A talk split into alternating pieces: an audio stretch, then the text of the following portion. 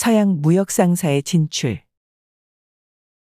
이화양행은 1832년 동인도 회사 소속 무역선의 선장이던 스코츠 윌리엄 자단과 제임스 메디슨이 설립하여 아편과 중국차 무역에 주력하던 영국 상사이다. 중국 등 아시아에서는 이화양행, 사전양행으로 알려졌다. 창립한 지 2년 후에 동인도 회사의 대중국 무역 독점이 폐지되자 아편 전쟁을 계기로 상하이, 홍콩 등에 진출하였으며 1859년에는 일본 요코하마에도 지점을 설치하였다. 1883년 6월에는 제물포에 진출하여 지사를 설립하고 화물 운송, 우피 무역, 광산 개발 등에 주력하였다. 그러나 영업 부진으로 1884년 11월 영업을 중단하였다. 이화양행은 1883년 4월 통리교섭 통상 사무화문인 독일인 멜렌도르프의 주선으로 상해를 거점으로 부산, 인천, 나가사키 사이의 항로를 개설하기로 하고 그해 8월부터 남승호를 월 2회 정기 운항하였다. 이때 이화양행은 무역품을 수송하면서 조선 정부로부터 남승호의 항해 적자 시 해관세에서 절반을 보전한다는 조건으로 그해 11월부터 1년간 세미 수송 특권을 부여받기도 하였다. 이화양행의 남승호는 1년간의 계약이 만료되자 운항을 중단하였다. 독일의 세창양행은 1883년 1월 외교통상관계 업무를 장악하고 있던 독일인 멜렌도르프의 후원으로 무역, 용역 거래, 자본 투자 등의 경제 활동을 전개하였다. 독일인 H. 마이어는 함부르크의 본사를 중심으로 동아시아 무역 사업에 적극 참여하여 1884년 제물포의 세창양행을 설립하였다. 세창양행은 선박 운송, 차관, 기술자 초빙, 광산 개발, 무역 등의 사업을 벌여 막대한 이익을 챙겼다. 1885년 말 멜렌도르프가 귀국한 후에도 독일 영사관의 비호 아래 안정적으로 사세를 확장하여 갔다.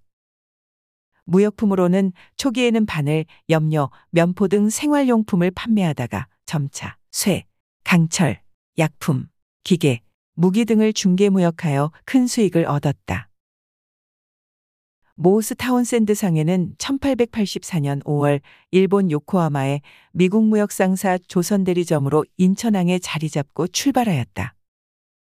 김옥균이 고종의 지시를 받아 일본 정부와 차관 교섭을 하였으나 실패한 후 그는 1883년 요코하마의 미국 무역상사를 찾아가 모우스와 차관 교섭을 시도하였다. 모우스는 김옥균과 1884년 4월 울릉도 산림 벌채권 양도 계약을 체결한 뒤 타운샌드를 조선에 파견하였다. 타운샌드는 김옥균과 함께 1884년 5월 1일 인천항에 도착하여 미국 무역상사의 조선 지점으로서 모우스 타운샌드 상회를 설립하게 된다. 1885년 초 타운샌드는 인천의 순신창 상회를 인수하여 서상집을 대리인 사장으로 삼아 미국 무역을 하였다. 그리고 한국인 객주와 상인들에게 자본금을 대여하기도 하였다.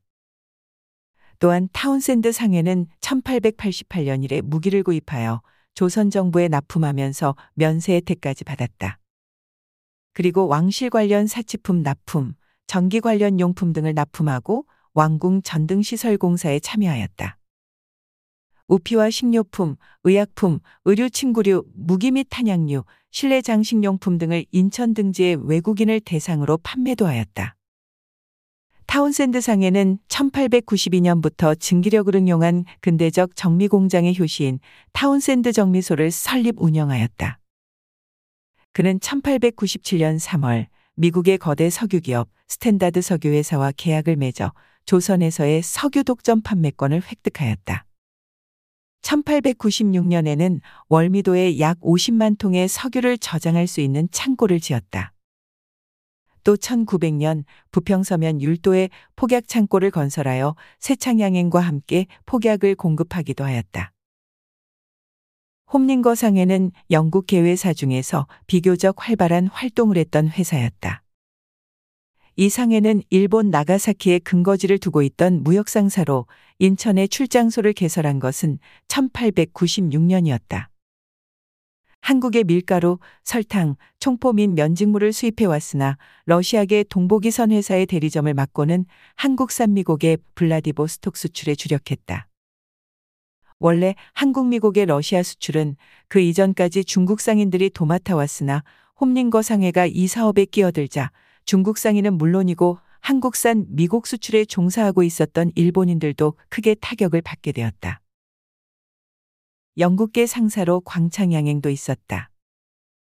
원래 광창양행은 1902년에 영국인 베네트가 일본인 에바라 슈이치로와 합자하여 일형 무역회사로 설립되었는데 그 후 에바라 슈이치로가 물러남으로써 베네트 개인 경영의 상회가 되면서 명칭을 광창양행으로 바꾼 것이다. 이 상사는 상해에 수입된 영국제 면직물을 인천에 재수입해서 판매하고 있었으나 영업은 좋은 성적을 거두지 못했다.